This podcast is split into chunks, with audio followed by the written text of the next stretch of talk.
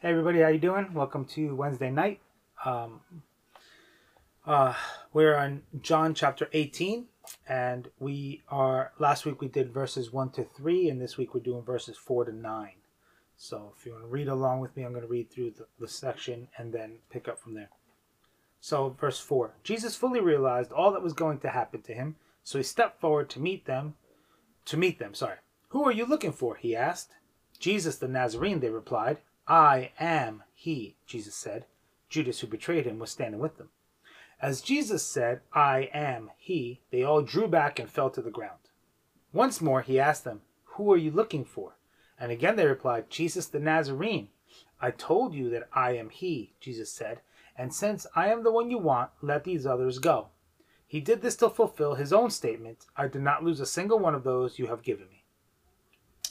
So, remember last week, um, Jesus crosses the Kidron Valley into the into the uh, the grove of olive trees, and it talks about how um, then Judas had been given like a whole contingent of soldiers and temple guards to to go with him to get Jesus, and they came ready for battle, right?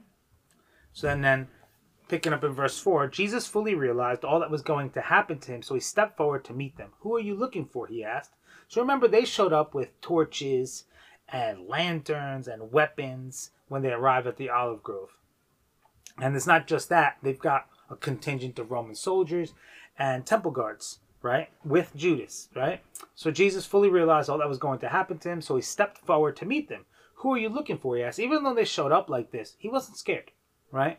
So Jesus, you see, Jesus takes the initiative. He doesn't just stand there and let things happen to him. He, he realized now how it will happen and steps forward. He's not caught by surprise. He knew this was coming. He's ready, right? Um, John chapter 13, verse 1 says this Before the Passover celebration, Jesus knew that his hour had come to leave this world and return to his Father.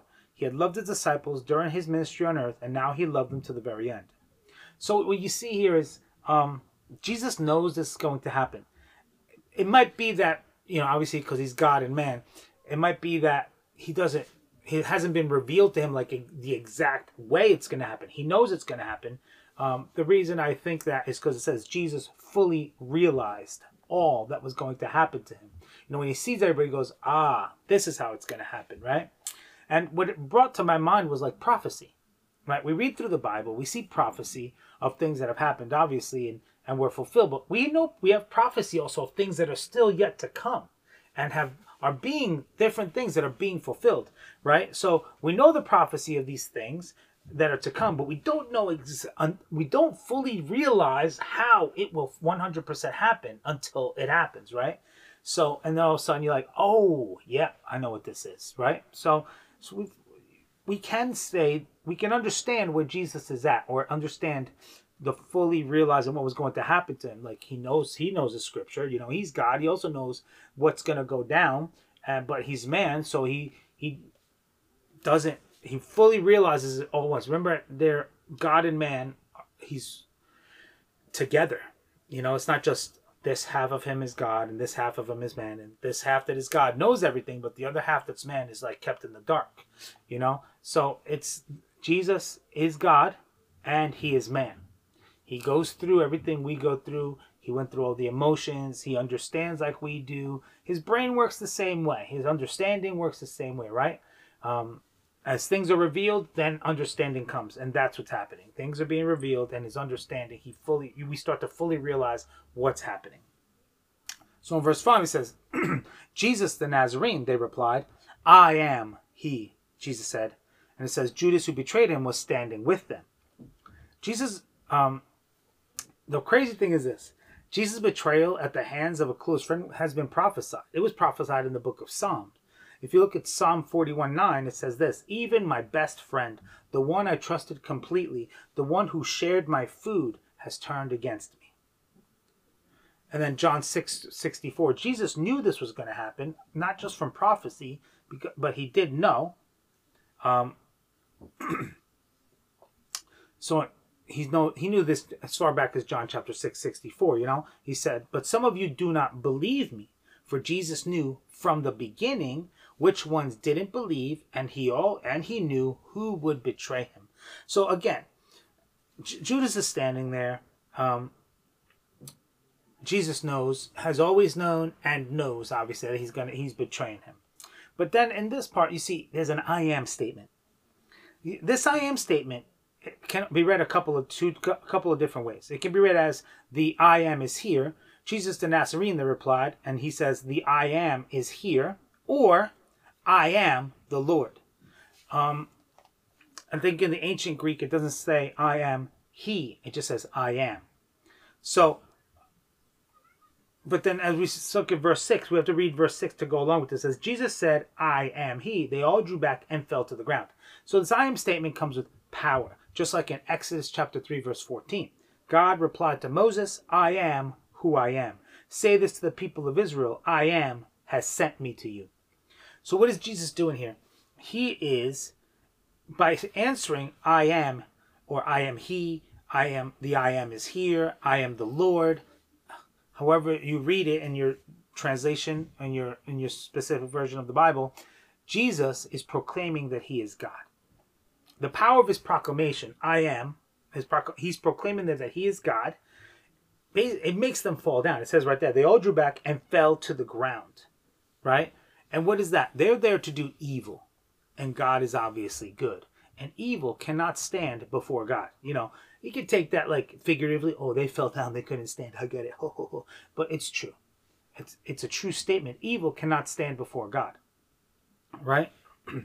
and right there, his deity comes up. He says, "I am." Everybody is laid flat. It's it's going to be the same way. You know, in the end, every knee shall bow and every tongue will confess that Jesus Christ is Lord. Right? So that's the thing. Before God, we all fall down. Right? we all fall down. You you read that in like the book of um, Daniel, and you see that in some instances, these people, Daniel, let's say, he sees an angel of God, and he falls to the ground in weakness, like a dead man. Right? He cannot stand before the glory of God.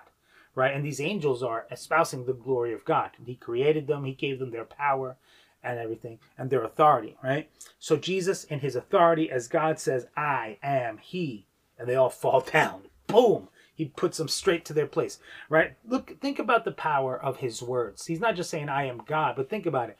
God created everything with words, he spoke into creation. He is powerful. His words are powerful, right? And when he proclaims who he is, everything is laid low, everything is humbled, right? In this instance, all evil is humbled before Jesus Christ there. And there's something actually we need to remember as believers you know, um, I found, and I say this from experience. Um, as a believer, I used to sneak around when I was much younger, and I was doing, people would say, naughty things. I was living in sin, right? And sin cannot stand before God. It is brought out into the open, and that's what happened. I couldn't stand before God, go to church and everything, and trying to do God's work and do evil on the side. Can't do it, you know? So we need to remember that. We can't sneak around like Judas was doing and expect to have God's blessing on our life, you know. And you know, and that's what happened when I wasn't living the right way. God's blessing wasn't on my life, you know. I'm not dead, so obviously God's still protected me. I still had God was still watching out for me, but His full blessing wasn't on my life. When I was able, when the Lord helped me clean that stuff out, when evil stood before God and was shut down in my life, then I could have God's blessing. You know, God could be could really watch out for me. God could really take care of me. um, verse 7 it says, Once more he asked them, Who are you looking for? And again they replied, Jesus the Nazarene. Verse 8 I told you that I am he, Jesus said, and since I am the one you want, let these others go. So you see, Jesus has given himself up willingly. So you see, this isn't like God made Jesus do this. Jesus is God the Father didn't just like, you need to do this and that's it. Jesus willingly is giving himself up to reconcile us back to God, to redeem us back from our, from sin, from death. You know, he's willingly doing this. Also, you see two phase sides of this. He willingly gives himself up first to redeem us and everything. But at this point, and at, at the present time when he was doing this, he was doing it to protect his disciples by commanding everyone's attention back onto himself. You know what I mean? He says, I am he. They fall to the ground. Then they get up like, oh, look at all, he's got a whole crowd here too. You know, they might be ready to fight. They they came ready to fight, obviously. So Jesus commands their attention back to himself. I told you that I am he. Me alone. No one else here is involved with this. And since I am the one you want, let these others go. So Jesus is not just uh, he's not just a pawn here. He's displays he's displaying his power with his words and proclaiming that he is God and the, and he is in control, right? He's in control of what's happening and what will happen. He's in control. He's not just being he's not just along for the ride. He's in control. And that's something we need to remember too. So a couple things we need to remember. Jesus, God is in control. Jesus Christ is in control. If you've accepted him into your heart, he should be in control of your life. You need to clean out evil. And I say you need to clean out evil, but in reality, you can't clean out the evil in your heart. That's why we need Jesus, obviously. That's an obvious statement now. Um, so, what you need to do is rely on Jesus Christ, the Holy Spirit, God the Father, to help clean these things out of your life so that you can live in the light. You don't want to be like Judas. You know, you want to be like the other guys. You know, they messed up, but they came forward and said, I messed up. Lord, I'm sorry. Forgive me. You know?